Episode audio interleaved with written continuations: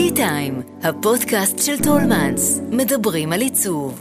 מגיש איתי כץ. שלום, אני איתי כץ, ואתם על Tea Time, הפודקאסט של טולמנס, שבו אנחנו פוגשים אדריכלים, מעצבים ויוצרים לשיחה מרתקת על עיצוב, אדריכלות, סגנון חיים ותרבות ישראלית. היום במרכז הפרק נדבר על שני מוזיאונים, אחד נפתח קצת לפני המלחמה, אחד עומד להיפתח, ויש שני דברים שמשותפים להם. אחד הוא גלית גאון שנמצאת כאן, היי גלית. ואת השני, תכף נגלה דרכך, אם יש ביניהם בכלל מה משותף או רק uh, מפריד ביניהם. אז גלית, נגיד שאת עוצרת, חוקרת עיצוב ישראלי, מרצה בכירה, שלל טייטלים נוספים שאני בטוח אשכח לתת, ואת מעורבת בעיצוב ישראלי מעל 30 שנה לפחות. כן, נשמע ככה. נכון? נכון. מפה לשם, חוץ מלהגיע לאולפן, הספקת 30 שנה להיות בעסק. עסק שאת ספגת בעצם מהבית, שגדלת בו בירושלים. נכון, אה, גדלתי אצל אה, יפה ואיזיקה.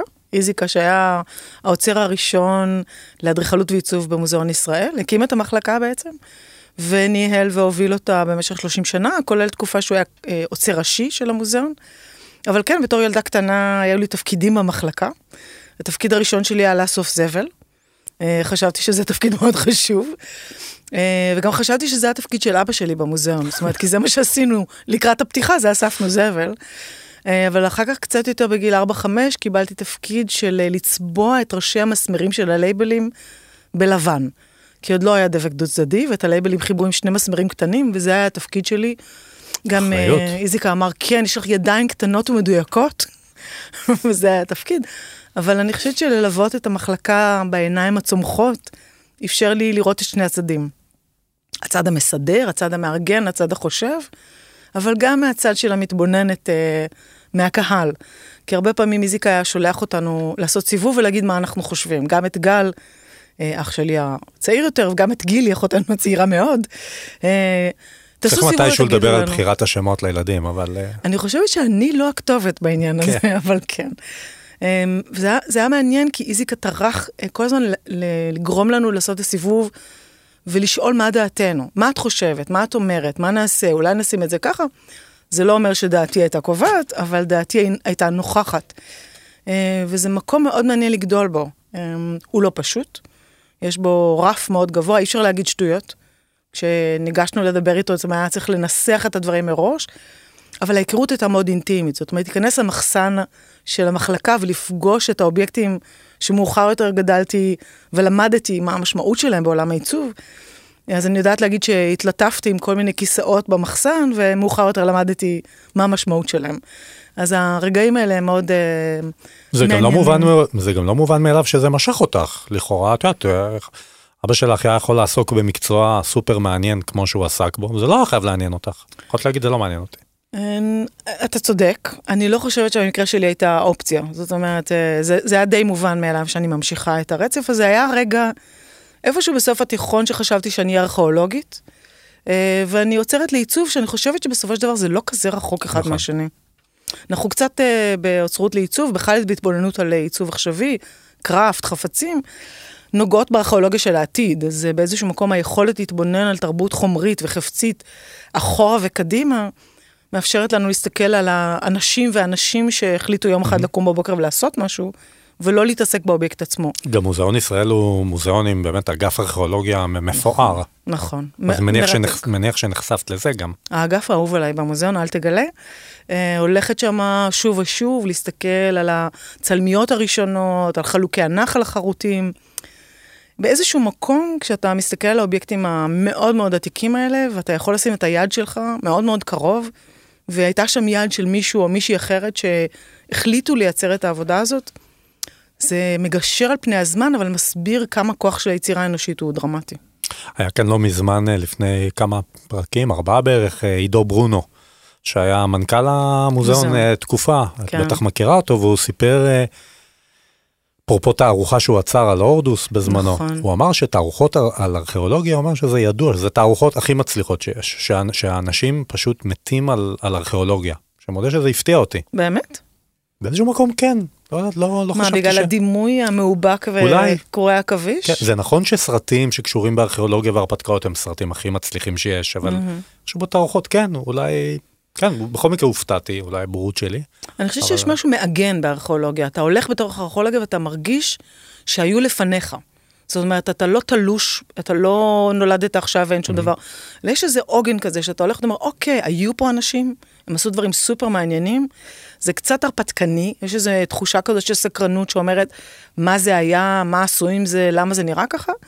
אבל באיזשהו מקום אתה שייך לשבט האנושי הזה, ואתה חלק מהציר, מציר הזמן, ואני חושבת שזה דבר מאוד מוצלח. אז נדבר עוד מעט על החיבורים האלה של ארכיאולוגיה ועיצוב ותרבות במוזיאון באשדוד.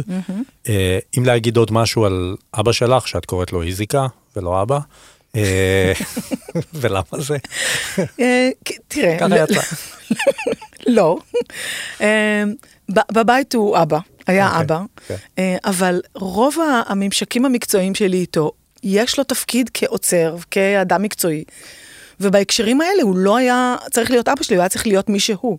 גם אני לא הייתי רוצה שבתוך התפקיד שלי, מישהו עכשיו היה מגיע לתוך אה, ישיבת עבודה והיה אומר, אה, אה, אכפת לך להעביר לי את ה...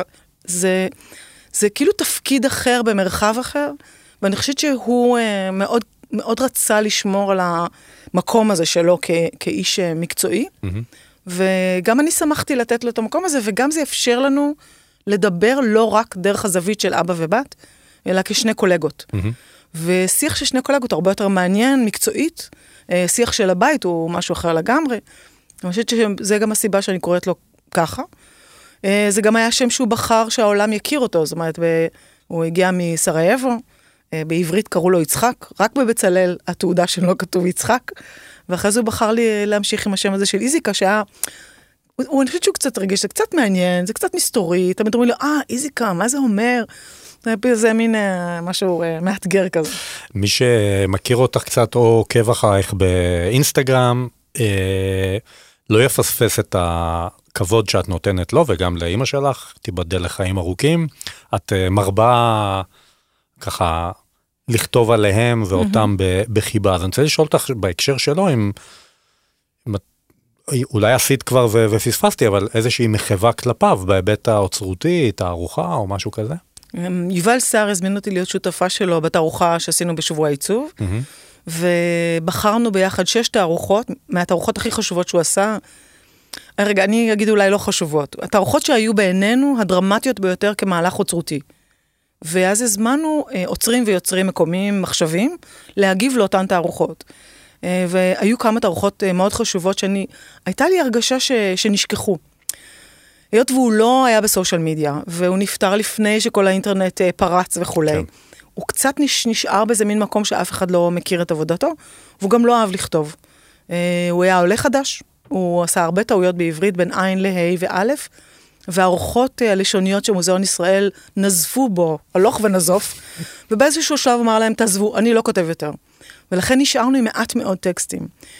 הסתכלנו על התערוכות, בחרנו שש, והצענו לשבוע העיצוב את הפורמט הזה, שבו אנחנו מצד אחד מציגים היסטוריה, ומצד שני תגובה עכשווית לאותה תערוכה.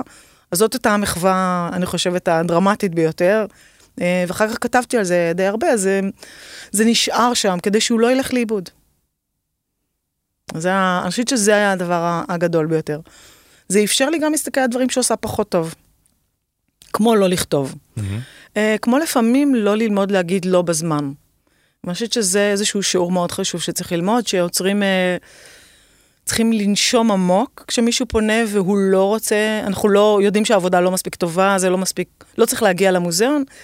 יש את הרגע הזה שצריך לנשום עמוק ולהגיד, איך אני אומרת לא בלי להגיד לא. אה, ויש משפטים שונים כמו, זו עבודה מאוד מעניינת, אבל אני חושבת שהיא תגיע בתוכניות העתידיות של המוזיאון, או כל מיני אמירות כאלה. ואני חושבת שהיו בסך הכל אה, שלוש או ארבע תערוכות כאלה, שכשהסתכלתי על כל ה-120 תערוכות שהוא עשה במוזיאון, יש שם שלוש ארבע שגם אני יודעת שהוא לא רצה אותן, אבל אה, אני, גם, גם אני מצטערת שהם הם היו שם.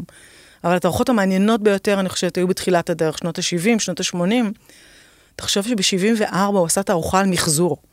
הוא הביא זבל למוזיאון. וואו. אנשים הביאו נייר, שלושה קילו נייר, ומי שהביא שלושה קילו נייר, תרם אותו כמובן לאמניר, אבל קיבל כרטיס כניסה חינם למוזיאון. בכניסה לאגף העיצוב, הוא הערם את כל הניירות האלה, ואנשים הלכו על הנייר כדי להיכנס לאגף. על הקיר הוא כתב עם מכחול, כמו שהוא עשה בכל התערוכות, שימו לב, אתם דורכים על זהב. אה, וזו הייתה הדרך שלו להגיד, תסתכלו מסביב, הזבל הזה שאתם מייצרים כל הזמן, לא נעלם, שמתם אותו בפח, הוא לא הולך לשום מקום. אבל זה ב-74. מי מאיתנו בכלל היה במקום נכון. הזה? אה, הוא יזם אה, פרויקטים של, של צמיגים, והוא הזמין מעצבים ויוצרים לחתוך את הצמיגים ולייצר כל מיני חיות. ואם אתה זוכר בתור ילד את, ה, את כל הצמיגים בגני השעשועים, קופצים מצמיג כן, לצמיג, כן. זוחלים, בת... זה תוצאה של אותו פרויקט. אומרת, היכולת שלו ליזום פרויקטים ואחר כך להטמיע אותם בתוך המרחב שאנחנו צמחנו לתוכו, היא הייתה יוצאת מן הכלל. הוא גם ראה קדימה, הוא באמת יכול היה להסתכל קדימה.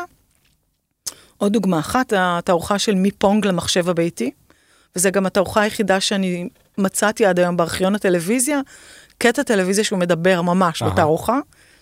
אמ, והוא הקים בתוך החלל של המוזיאון ארנה של משחקי מחשב. התחלת שנות ה-80, משהו מאוד מאוד אה, פורץ דרך, אבל היה רעש במוזיאון של ארנת משחקי מחשב. וילדים הגיעו ושיחקו במשחקי מחשב, אבל כשראיינו אותו, מה שהוא אמר, הוא אמר, תשמעו, המחשב הולך להיות בבית של כולנו. ואם מישהו ישכנע את האנשים המבוגרים שמחשב זה חשוב, זה הדור הצעיר. אז אם אני יכול דרך המוזיאון לשכנע אותם שמחשב זה חשוב, לאפשר להם את הגישה הזאת, בעתיד מחשב יהפוך להיות דבר שנמצא אצל כולם. אז בעצם איזה מין גישה קצת חברתית, קהילתית, חינוכית כזאת. כן, שמסת... משהו היה מאוד עם האצבע על הדופק גם. כן, והוא גם תפס את המוזיאון כמרחב לומד, כמרחב משתנה. הוא הזמין את האנשים לגעת, להיות שותפים, להיות פעילים, ובזה הוא מאוד uh, נבדל מהעוצרים שאמרו, אתם נכנסים לאגף לאומנות, אל תיגעו, ידיים מאחורי הגב, צריך להיות בשקט, אסור לרוץ. כל המהלכים האלה. אני חושבת שהוא תפס את המוזיאון כאיזה מין כלי אה, מאוד דינמי בתוך החיים שלנו. בואי נלך למוזיאון העיר בתל אביב. המוזיאון הזה הוא בעצם גלגול מחודש, שני, של אה, בית העיר. נכון. שהוא וריאציה, או בעצם שימוש חדש במה שהיה בית העירייה הקודם של תל אביב, נכון. עד שנות ה-60. שם מאיר דיזינגוף עוד ישב, והחדר שלו עוד שמור. אה, באמת אה, בניין אה, חמוד ואקלקטי. ו... שתוכנן כמלון, דרך אגב. שתוכנן כמלון, חייו, כן. נכון. באמת נקודה היסטורית ידועה וכו' וכו' בקצה רחוב ביאליק החמוד בלב תל אביב. ובית העיר עובד משהו כמו עשור, אחרי שיפוץ mm-hmm. גדול שעשו צבי אפרת ומאירה קובלסקי, נכון. בעשור שעבר, עובד, ובאיזשהו שלב מחליטים בעירייה לעשות shift, לסדר מחדש את שרשרת הבתי תרבות שיש ברחוב ביאליק, יחד עם בית ראובן ובית אה, ביאליק והספרייה ובית ליבלינג, ואולי נכון. שכחתי משהו. אה, ולעשות שם איזה מין שרשרת ככה יותר... פיליציה של המוזיקה? כן, של המוזיקה, וככה לאגוד אותם ביחד אה, יותר טוב. ואז מחליטים על קונספט חדש של המקום הזה. אני חושבת שה... והשם את נכנסת לתמונה. הקונספט החדש, אני לא בטוחה שזה קונספט חדש, אני חושבת שיש מחשבה מחודשת בכלל בעשור הזה, על מה התפקיד של מוזיאונים. ומוזיאון העיר, אה, היו בו, אם אתה זוכר, היו שתי שכבות, שכבה אחת למטה, מהמאה שנים מתל אביב, שסיפרה את ההיסטוריה של המוזיאון, mm-hmm. של העיר, סליחה, והיו שם מחשבים על מין שני שולחנות ארוכים בצורת V, והזמינו אנשים להסתכל, קראו לזה גלגל הזמן. אנשים יכלו לדפדף בהיסטוריה של העיר, נעשה, נעשה פרויקט מאוד מאוד גדול. אה, של הדבר הזה, ובגלריות למעלה הוצגו תערוכות עכשוויות. אה, חלקן אומנות, חלקן איור. אני חושבת שכולנו זוכרים, אה, נגיד, את הפתיחה הדרמטית מאוד של אנגלמאייר, נכון. שיצא מצדפה, נכון. וכל הכיכר הייתה שותפה לאירוע הזה. אז המוזיאון היה מוזיאון מאוד פעיל כמרחב תצוגתי עכשווי. השאלה ש... שהושמה לפתח המוזיאון החדש אמרה, מה זה מוזיאון עיר? מה התפקיד שלו? בשביל מי עושים אותו? האם הוא לאורחים? האם הוא מרכז מבקרים? האם הוא לתושבים? מה הוא צריך להציג? ובעשור האחרון, האם אתה זוכר את ה... קשה ללכת אחורנית, אם אתה זוכר אחרונית את תנועת הגלריות, יש תנועה ממרכז העיר לדרום העיר. קריית מלאכה הפכה להיות מרכז מאוד דרמטי של יצירה, של סטודיו וגלריות, ובעצם יש יותר ויותר ויותר חללי תצוגה אלטרנטיביים, פתוחים, גדולים מאוד. זה לא סצנה של גלריות קטנות שבהן אנחנו באמת צריכים עוד גלריה כזאת. וזה פינה מרחב לחשוב מחדש על מה זה מוזיאון, ומה התפקיד של מוזיאון עיר. נכתבה פרוגרמה למשך הרבה זמן, זה היה מהלך כמעט של שנתיים, שבו עברו את כל משרדי העירייה וראש העיר, העיר והעירייה, אני חושבת שהוא מעדיף uh, לקרוא לו. Um, מה אתם חושבים שהדבר הזה צריך להיות? את מי הוא משרת? מה הסיפור שאנחנו רוצים לספר? כולל בדיקה של מה עושים מוזיאונים כאלה בעולם. ושם התברר שיש שתי גישות. אחד זה מוזיאון שמיועד למבקרים מבחוץ, והוא מרכז המבקרים של העיר. הנה המפה של העיר, אלה המקומות החשובים וכולי וכולי. והקבוצה השנייה היא מוזיאון שמספרים את ההיסטוריה של העיר. אה, תחשוב עכשיו על פריז, המוזיאון מספר את ההיסטוריה של כן. העיר, מה היה וכולי. יש כאלה באמסטרדם, יש בליברפול נדמה לי, יש כל מיני. כמעט כן. בכל מקום שקראנו את הדרך הזו, כמעט בכל מקום יש מוזיאון כן. כזה. ועדיין המוזיאון כולו הוא או צילומים היסטוריים, או איזה שהם נרטיבים אה, שונים שהתפתחו, אין שם באמת חפצים של העיר, אתה יודע, זה לא, המוזיאון של טיטו בפלגרד זה, יש את הכובע של טיטו, הנעליים של נכון. טיטו, מישהו, זה החפצים האישיים. בעיר אין חפצים אישיים של מישהו אחד. גם ראש העירייה לא היה אחד, היו הרבה ראשי עירייה, ולכן אין נעליים של אף אחד שהם יהיו החפץ החשוב בעיר. ואם מסתכלים על זה לרגע ככה, אז העיר היא החפץ המרכזי במוזיאון העיר. ואז מגיעה השאלה המאוד מעניינת, שמה זה העיר? מה זה האובייקט הזה שנקרא עיר? עיר מורכבת מבתים, מרחובות, מתנועה, ממסחר, אבל בעיקר היא מורכבת מאנשים. ותל אביב-יפו מורכבת מאנשים שונים, בחתכים שונים, בתקופות שונות של ההיסטוריה שלה, באים אנשים שונים לתוך העיר, ובעיקר הם, אה, הדבר המעניין בתל אביב-יפו, זה שהם כל הזמן יוצרים. זה עיר שנמצאת כל הזמן בהשתנות, כל הזמן בהתפתחות. יזמות מאוד דרמטית. והזמן שלקח לנו לברר עם עצמנו מה זה בדיוק, ה... להחזיק ביד את התחושה של מה זה ה-DNA של תל אביב-יפו, איך אפשר לעבד אותו למוזיאון, ומה זה בדיוק המוזיאון החדש הזה. איך מוזיאון מציג היום דברים. הוא כבר לא מוזיאון של פעם, יש בו אמצעים דיגיטליים אחרים, יש בו נגישות לחפצים אחרים, מה אנחנו רוצים להגיד. Mm-hmm. ואני חושבת שלאחרי הרבה מאוד שיחות, אה, אני חושבת ששנתיים של מחשב, מחשבה כזאת, הגענו למסקנה שהסיפור של העיר הוא הסיפורים של כל האנשים. ובעצם החפץ המרכזי שאנחנו אה, מבקשות להציג הוא סיפורי העיר. אה, וכמובן השאלה היא, אם אוקיי, אם זה סיפורי העיר, למה לא סרט, למה לא ספר, אה, כל האמצעים האחרים, ואיך עושים מזה מוזיאון תלת-ממדי. וזה האתגר סופר מעניין. אז המוזיאון נחלק לשלושה חלקים, וזה, בנינו איזשהו סוג של מכונה שנקראת המוזיאון החדש. מורכב בבסיס שלו, אם אתה זוכר את הרצפה הנפלאה הזאת mm-hmm. שמאיר המתכננת, של כל המרצפות הצבעוניות, שם נמצא אוסף סיפורי העיר, ש, אה, שזה פרויקט אחד, שהוא אה, אסף לתוכו את סיפורי העיר, והוא מציג אותם בפורמטים שונים. זאת אומרת, תוכל להיכנס לאוסף וללחוץ על אינטרקום של, אה, נראה כמו אינטרקום של חדר מדרגות, ולשמוע סיפור מאותה כתובת של אותו אדם. להיכנס למפה, למצוא כתובת ולשמוע סיפור מאותה כתובת. הדבר המעניין באוסף הזה, זה שתושבי ותושבות העיר מוזמנים להוסיף את הסיפור שלהם. זה אומר שכל מה שנמצא בתוך הקומה הזאת, גם נמצא בתוך האתר של המוזיאון, ואפשר גם לשמוע את הסיפורים אה, מרחוק. איך אפשר להוסיף אה, דרך דאטה האתר. לשם? אפשר להקליד, mm-hmm. אפשר להקליט, אבל הדבר המעניין הוא להביא את הסיפור למוזיאון. וזה אומר שהמוזיאון הזה כל הזמן ימשיך ויתחדש, ויהיו בו עוד ועוד סיפורים. אה, ואני אני מקווה שיהיו טקסים. אה, אתה זוכר, כמו פעם שבועות היה אפשר לעשות כן. איזשהו טקס, בט"ו בשבט עוד מעט יש טקס. גם מוזיאון העיר צריך את הטקס שלו של הפקדת סיפורים. הפקדת סיפורים יכולה להיות מהרגע שלמדתי לספר סיפור, ועד הגיל המאוד מבוגר. זאת אומרת, אין פה מגבלה של שפה, של גיל, של אמצעים, mm-hmm. ואנחנו ערוכים לקלוט את כל הסיפורים האלה. הסיפורים הם הלב הפועם של המוזיאון, הם גם הלב הפועם של העיר. כן, אז זה אה, אזור אחד. זה אזור אחד. הסיפורים. סביב אה, האוסף הזה שהוא התשתית, הוא כמו כן. רצפת המפעל. Mm-hmm. שתי קומות שמספרות את הנרטיבים המרכזיים של העיר, את ההיסטוריה שלה, לא דרך ציר לינארי. אין ציר לינארי אחד שאפשר להגדיר, כן. שמחבר את יפו ותל אביב. אני זוכר שיש אזור של מלאכות, נכון? נכון. רחובות שיש בהם כל מיני בתי מלאכה. ועשיתם שם אה, גם איזשהו פירוק, אני סתם דברים שאני זוכר כרגע. כן. האזור הזה שבעצם אה, אה, מציג בצורה מאוד... אה, טובה אה, את החלוקה של כל השכונות בתל אביב, יש שם נכון. איזשהו קיר, המפה ואז העירונית. המפה העירונית, שבעצם נכון. אני יכול לבחור שכונה איזושהי. ברחבי העיר, ולראות את השוני המאוד מאוד גדול, ולקבל דרך זה בעצם הצצה לפסיפס הנורא שונה בין כן, שכונות בתל אביב. גם לשמוע נתונים, כי כן. אנחנו תמיד שבויים באיזושהי, אה, הם, בטח שם יש הרבה ילדים, כן. או שם יש הרבה אנשים שמשתכרים גבוה, כן. והמפה העירונית מאפשרת, המפה החברתית הזאת מאפשרת לי כן. גם אה, אה, לראות לבד, אבל גם אם אני עכשיו נמצאת עם עוד אנשים, מתפתח דיון בינינו שאומר, אוקיי, רגע, מה קורה בדיוק ברמת אביב? מה קורה ביפו ג'? איך, מה אנחנו יודעים, מה אנחנו לא יודעים, ואיך אנחנו מגיבים לזה.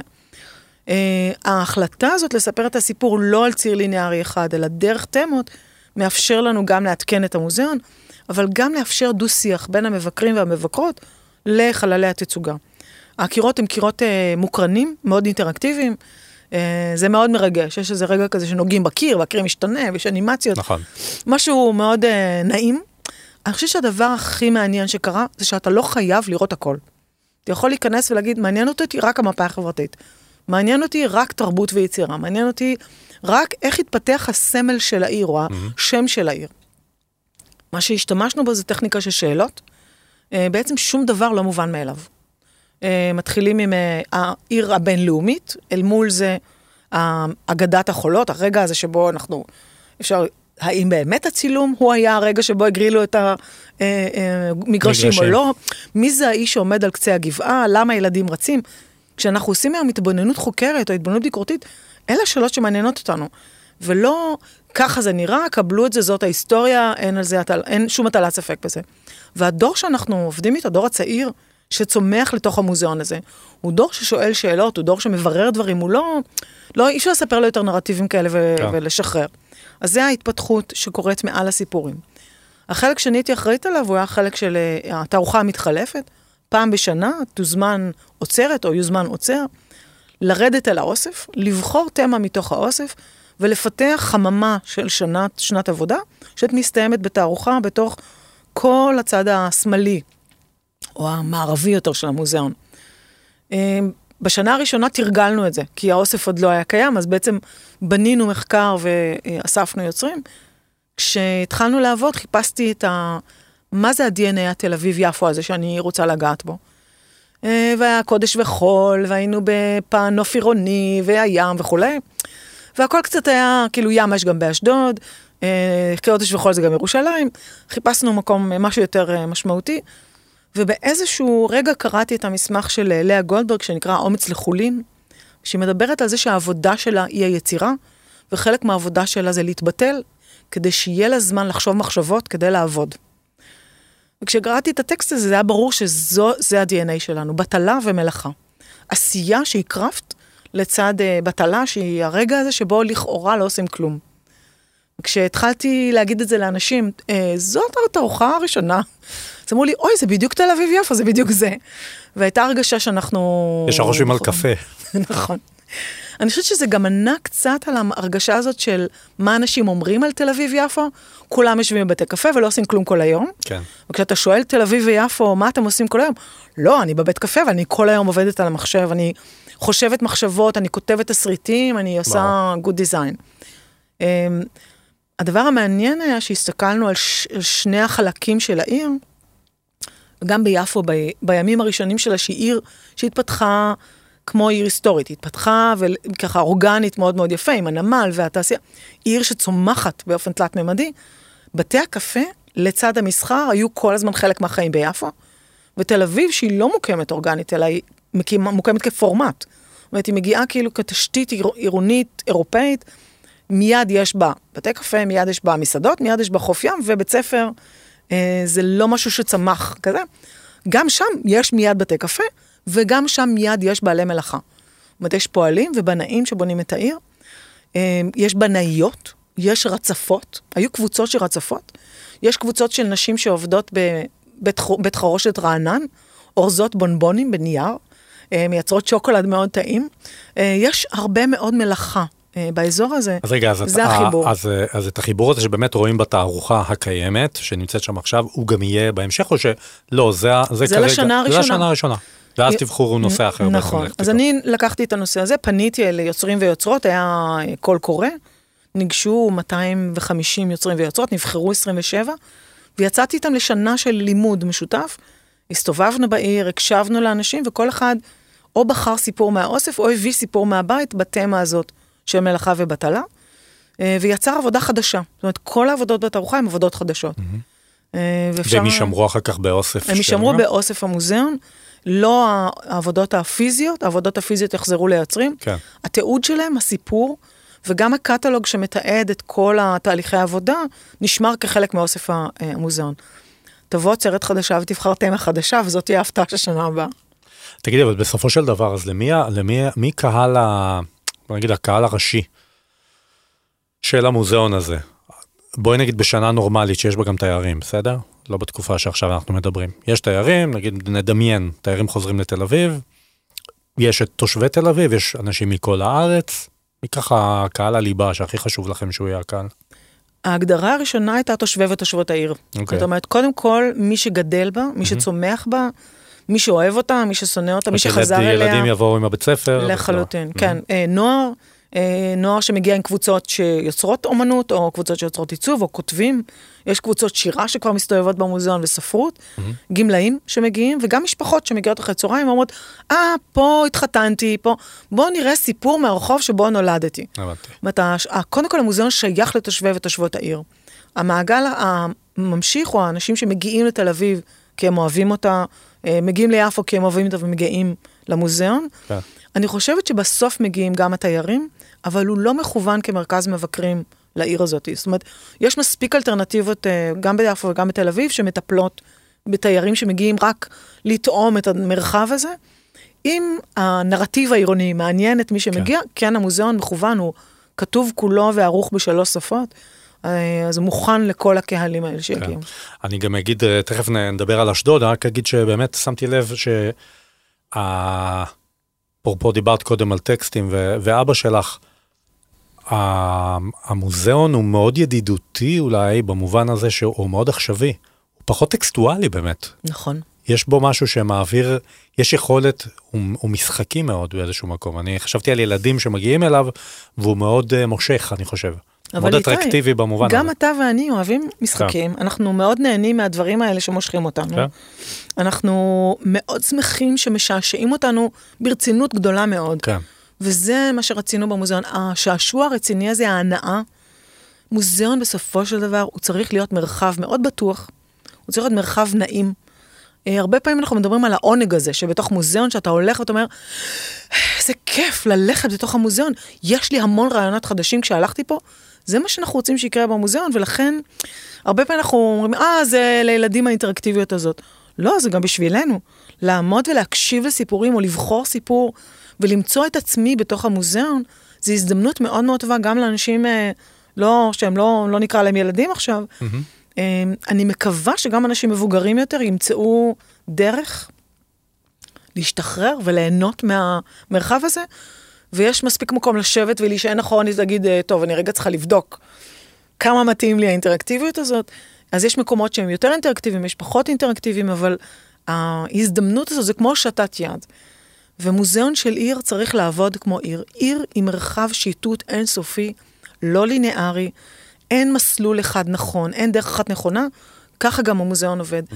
אין מסלול אחד במוזיאון שהוא המסלול שקובע. Mm-hmm. מעניין אותך שמאלה ואז למטה וסיפור ואז למעלה אומנות? בבקשה. מעניין אותך היסטוריה ואחר כך סיפור ו... תבוא כן, שוב. בדיוק. אה, כאילו, יש איזה משהו נעים במוזיאון, שהוא משחרר אותך מהמגבלה של עשיתי נכון. והדבר היחידי שקובע זה מה מעניין אותך, או אותך. אז אשדוד, שגם יש בה ים, כמו שהזכרת קודם, ובצדק, אה, הולך להיות לו גם אה, מוזיאון, שכבר קיים, או הולך להיות גם כן משהו אחר, נכון. פלישתים. הוא מוזיאון, המוזיאון קיים, המוזיאון עובד, המוזיאון לתרבות הפלישתים. מה הפלישתים. עכשיו? מה הפלישתים? האויב. לא, ממש לא. אנחנו, אה, לא, לא, לא. פלישתים הם עם, עם מאוד אה, עתיק, אני עתיק. מודע לזה. מהתנ"ך. כן. כמו שאומרים אה, אצלנו כן. בבית, אז זה מסביר כמה הם עתיקים. המוזיאון לתרבות הפלישתים באשדוד הוא אה, מוזיאון אתנוגרפי ארכיאולוגי. אה, זה מוזיאון שהאוסף שלו הוא אוסף ארכיאולוגי, התערוכות שבו הן תערוכות אתנוגרפיות. אה, ויעל ויזל, אה, אה, שהייתה המנהלת והעוצרת הראשית, הושיבה ביחד את שני התכנים האלה אה, אה, בתוך התערוכות. המוזיאון הזה, אין עוד אחד כזה בעולם, אתה יודע. אין עוד מוזיאון פלישתי בעולם, הוא אחד בעולם. ובזה הוא סופר מיוחד, כי הקהילה הזאת של הפלישתים... לכאורה יכלו להקים כזה גם בעזה, לא? זה גם היה חלק לא, מהתרבות כי... הפלישתית, לא? יש, אין מספיק ממצאים ש... מתוארכים שאנחנו יכולים להקים אותו. אה, אפשר היה להקים אותו גם אה, בעזה, כי הייתה עיר פלישתית. תני רגע דיוק היסטורי. אנחנו מדברים על הפלישתים, אז איפה כל זה קרה? הפלישתים נמצא, אה, הגיעו, אנחנו לא יודעים לגמרי מאיפה הם הגיעו, אנחנו מניחים שהם הגיעו מהאזור של יוון, mm-hmm. אנחנו לא יודעים בדיוק מאיפה הם יצאו, יש תיאוריות שונות. אנחנו מכירים את התיעוד שלהם, מגיעים לחופים שלנו, והם מתיישבים לאורך החוף. נכון שזה מעזה ואשדוד, ויש גם קצת באשקלון, אנחנו אה, מכירים את החפירות, הם לא מגיעים לחוף נקי, זאת אומרת, בחוף כבר יש יישובים אה, קיימים, ומי שמתמודד איתם, התמודדויות אה, אה, צבאיות, זה המצרים. אה, כשהפלישתים איזשהו סוג של איום ביניהם. אה, פולשים שאנחנו, בעצם.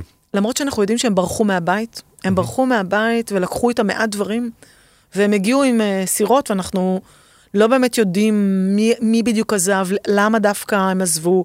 למה דווקא הם שטו לכאן, למה הם לא עצרו בקפריסין, mm-hmm. או אולי הם כן עצרו בקפריסין, פשוט אין לנו תיעוד לדבר הזה. ומה ו... תרומתם לחיינו? אה, לתרבותנו ולהיסטוריה שלנו? הם, התרומות שלהם הם מכמה סוגים. אחד, יש שם תרבות של חומרית שהתפתחה באזור הזה, תרבות של אה, אסתטיקה מאוד ברורה שהם מביאים איתם, מאוד אגאית, יש צבע מסוים בקרמיקה, צורות מסוימות שהם מביאים איתם.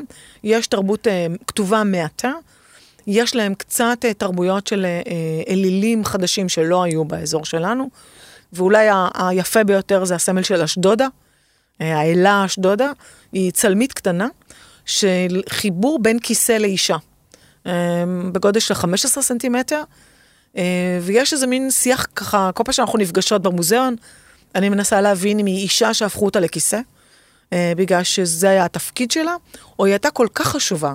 שהכיסא והיא הפכו להיות דבר אחד. והיא הייתה הדמות הזאת ש, שנמצאה אה, בתוך החפירות. האנשים שהגיעו עם, ה, עם החפצים האלה, הביאו אותם זיכרון מהבית. זאת אומרת, הם שמרו משהו שהיה להם חשוב מהבית והביאו אותו איתם לחוף של, של אשדוד, לחוף של עזה. התיישבו ויצרו עכשיו כפרים חדשים והתיישבות חדשה. חלק ממה שהפלישתים עושים זה התחלה של תעשייה מאוד מעניינת, שהיא תעשיית חוף.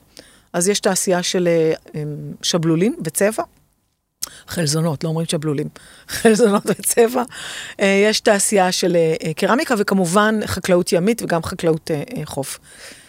התרבות היא תרבות פרטיקולרית, זה של מקום אחד, ויש חוקרים של האוסף הזה.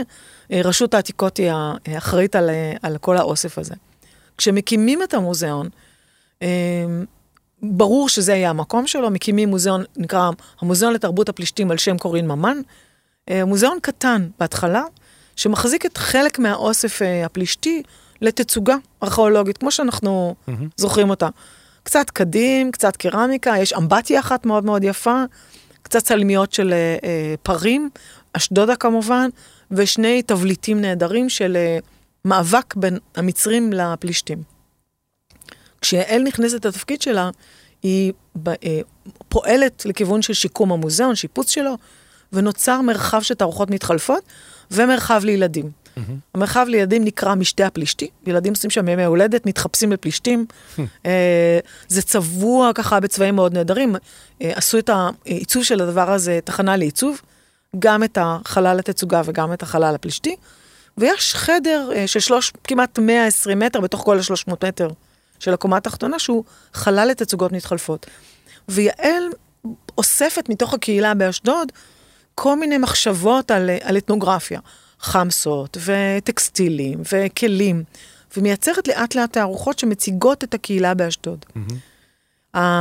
ההזמנה הראשונה שקיבלנו מאשדוד הייתה, אה, הופנתה לתום כהן ואליי, הזמינו אותנו לפגוש את המוזיאון עם פטירתה של יעל, ואמרו, תקשיבו, את צריך להמשיך את הרוח הזאת שיעל אה, השרתה במוזיאון, אבל בואו תחשבו עכשיו רגע על אתנוגרפיה קצת יותר עכשווית. ויזמנו סדרה של שלוש תערוכות. לראשונה קראו חפץ מעבר, mm-hmm. והיא בעצם הייתה הד לתנועה של הפלישתים אה, לארץ, מה אנשים לוקחים מהבית שלהם איתם. אה, ואם אנחנו עכשיו, אנחנו מדברים בתקופה הזאת על בדיוק המחשבות האלה, מה אני לוקחת מהבית כשאני צריכה לעזוב אותו, נאלצת לעזוב אותו, לא בוחרת לעזוב אותו. מה המשמעות של בית? מה הופך בית לבית? מה הדבר הזה שאני יכולה להחזיק בכיס, בתיק, ביד, שיזכיר לי את המקום שבאתי ממנו, את הזהות שלי. איך אני, איך אני, כל פעם שאני מסתכלת על החפץ, איך אני נזכרת בדבר הזה, ואיך הוא שומר עליי לעתיד. ובעיצוב אנחנו שואלים את השאלות האלה של הזהות החומרית, גם מסתכלים על הפרידה שלה. זאת אומרת, איך הדבר הזה אה, הולך ונפרד ממני, איך אני נטמעת במקום החדש, האם אני משפיעה על המקום החדש, או המקום החדש משפיע עליי ואני משחררת את הזהות הקודמת. זה רגע מאוד מעניין למעצבים. פנינו ל-25-30 מעצבים לקבל אובייקטים שהם מדברים על חפץ מעבר. אה, היו עבודות סופר מעניינות. אה, אה, אתה זוכר את המותג הזה, גוגה שהיה פעם, של חיתולים לילדים, מין חיתול עם ראש של ארנב כזה? משהו. אז מירב עופרי שעשתה את המותג הזה, זה היה איפשהו בתחילת האלפיים. הבנים שלה שהיו תינוקות קיבלו את הארנב עם האוזניים, שהיו לו אוזניים מאוד ארוכות לקשור את המוצץ, כדי שהוא לא ילך לאיבוד. כשהגיעה לתערוכה, הבן שלה התגייס, והיא לקחה המון דיסקיות ורקמה אותם על אותו חיתול של גוגה עם חוט אדום. היא אמרה, אני לא יכולה יותר לשמור על הילד שלי עם חיתול שהוא חפץ מעבר, ואני מייצרת לו חפץ מעבר חדש, ואני, אם הייתי יכולה, הייתי מכסה אותו בשריון כזה, כדי לשמור עליו במהלך החדש.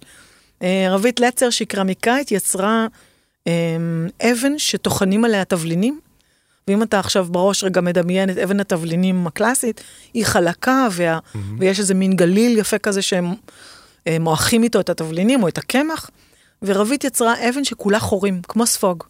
והיא אמרה, כל פעם שאני טוחנת איזשהו תבלין, הוא נכנס mm-hmm. לתוך האבן הזאת. וכשאני מעבירה אותו למישהו הלאה, יהיו בו את כל הריחות ואת כל הטעמים. אז כל אחד יתמודד עם השאלה הזאת, אה, סופר מעניין.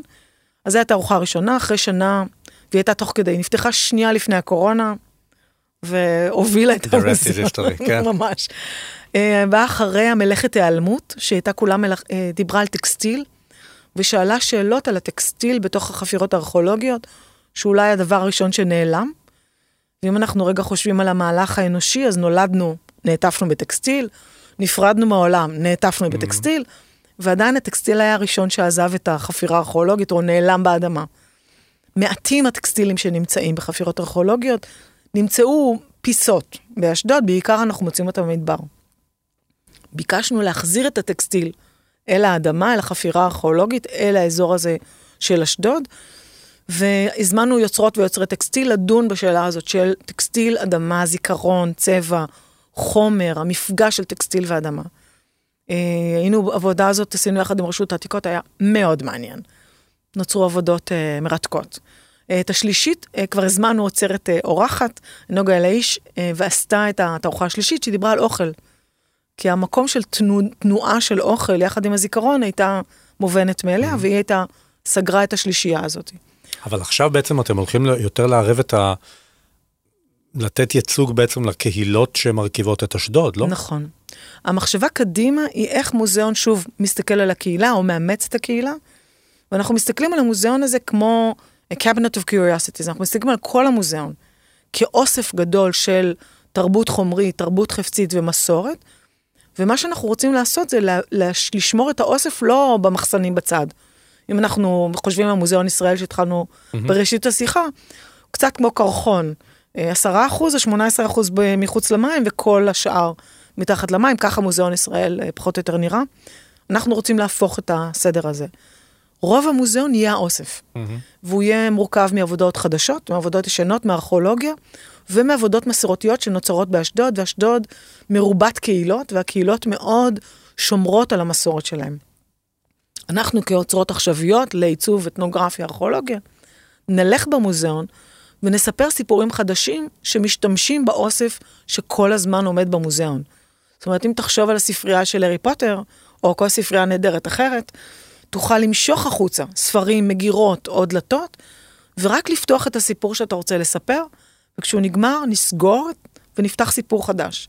אומרת שאנחנו מזמינים את, ה, את ה, מי שייכנס למוזיאון, לקרוא את המוזיאון שוב ושוב, דרך טקסטים שונים, כשהחפצים יהיו מה שמחזיק את המוזיאון בעצם. המוזיאון יהיה גדול פי שתיים. יהיה לו גג פעיל, יהיה לו, יהיו לו עוד שתי אה, קומות של תצוגה וגן מאוד גדול מסביב. אז טוב, זה קצת מזכיר, אם התחלתי את השיחה בשתכף נלמד מה, מה משותף לתל אביב ולאשדוד, אז יש כאן מן המשותף, העניין הזה של אה, לספר את הסיפורים דרך הסיפורים של מי שגר באותה עיר. כן. ובזה גם לחבר את האנשים עצמם שגרים באותו עיר כדי להרגיש יותר אינגייג', נכון? יותר מחוברים למוזיאון. אני חושבת שמוזיאון בשביל אנשים, או מוזיאון הוא בשביל מי שמבקר בו, הוא לא יכול להישאר ריק, הוא לא יכול להיות הבית של האוצר והאוצרת והאומנות. Mm-hmm. הוא צריך להיות מקום שבו יש מפגש בין חפצים, זיכרונות, אנשים, ואנחנו מספרי הסיפורים, ואנחנו יכולים להיות מספרי סיפורים מאוד knowledgeable, מאוד uh, יודעי דבר. אנחנו יודעים לתת רבדים של תוכן, הקשרים, אבל בסוף, אם לא ייכנסו אנשים למוזיאון, הוא יהיה מחסן. אמ, רציתי לשאול אותך בהקשר הזה, גם יש כאן חיבור באמת של ארכיאולוגיה באיזשהו מקום לעיצוב, ואמרת לי משהו מעניין, שאולי זה ידע כללי, אבל אני לא היה לי אותו בראש, שבעצם שהחיבור של המוזיאונים פעם פעם, שזה, שזה היה כבר, נכון? נכון. ושהפירוד היה אחר כך. ראשית המוזיאונים הם באוספים הפרטיים, ב-Cabinets of Curiosity האמיתי, האמיתי, mm-hmm. שאנחנו מסתכלים על המאה ה-15, המאה ה-14 mm-hmm. אפילו, האוספים הראשונים, כל אחד אסף או את מה שנתנו לי מתנה אם הייתי מלכה, או את מה שאספתי אני אם הסתובבתי בעולם, והיה לי קרוקודיל אחד, שתי חרבות, שלוש שמלות, קצת צדפים, משהו דתי, איזשהו ציור, ויצרתי את העולם שמעניין אותי בתוך החדר הזה. הדבר המעניין הוא שאנשים היום מזמינים אורחים כדי להתארח בחדר הזה ולדבר על האוספים הנהדרים שהם אספו. נכון שלפעמים היו שם קצת רמאויות, היו קצת פיות, קרנות של אה, אה, חד קרן, כנפיים של כל מיני דברים אחרים, אבל הדברים האמיתיים היו באמת החפצים. הציבוריות של המוזיאונים, כשאנחנו מסתכלים על המהפכה הצרפתית והלאה, כשהמוזיאון הופך להיות ציבורי, ונכנסים אנשי המדע, ומתחילים לכתוב, למיין, לסדר ולקטלג, אנחנו בעצם רואים את ההיפרדות של הנושאים. השמלות הולכות למוזיאון כזה, כלי הנגינה למקום אחר, המדע למדע, האומנות לאומנות, הפיסול וכולי, והאתנוגרפיה והחפצים לתוך מוזיאונים אחרים שהתפתחו להיות מוזיאון העיצוב. ההיפרדות הזאת, שהייתה מאוד מעניינת מחקרית, אה, שעודדה את המחקר בכל כן. תחום, הפרידה את זה, ובעצם לא אפשרה לנו להסתכל על המוזיאון כשיקוף של החיים שלנו. החזרה 15 שנה האחרונות, עשור האחרון, זה מאוד דרמטי. יש מגמה כזאת? יש מגמה כזאת mm. בינלאומית של מוזיאונים, להחזיר בחזרה את התערוכות, להיות תערוכות שמדברות דרך סיפור, דרך הנרטיב, אבל מציבות ביחד מחדש. אופנה, רהיטים, אדריכלות, נוף, אה, אה, ארכיאולוגיה וכולי וכולי. כי מה שחשוב זה מה אני אומרת על ההקשר של כל הדברים, ואיך זה מדבר על החיים שלנו פה. ולא, אני לא רוצה להוכיח לאף אחד שאני יודעת את ההיסטוריה של הורדוס באופן mm-hmm. מלא. השיקוף הזה גם מקרב את האנשים פנימה, אבל גם מאפשר לנו להבין שמה שקורה לנו בחוץ הוא סוג של ערך אה, חדש ומעניין. ואם אני יכולה לחזור אחרי ביקור במוזיאון כזה הביתה, ולהזיז שלושה חפצים שיש לי בבית ולייצר הקשר חדש, ודרך זה לחשוב מחדש על החיים שלי או על סביבת המחיה שלי, הנה עשינו משהו טוב לתרבות שלנו. מעולה, מתי זה נפתח? אה, זה רק מתחיל. אתה גם רוצה שזה ייפתח בנוסף לכל. עכשיו הגזמת. כן. טוב, אה, נראה לי שניפגש כאן שוב לקראת שזה ייפתח. גלית גאון, אני רוצה להגיד לך המון תודה שבאת. תודה לך. שיחה מחכימה כרגיל. תודה לכם שהאזנתם. חפשו את שאר הפרקים של הפודקאסט שלנו, T-Time של טולמנס, באפליקציות ההסכתים ובאתר. אני איתי כץ, להתראות. האזנתם ל-T-Time, כל מה שמרגש בעולם העיצוב.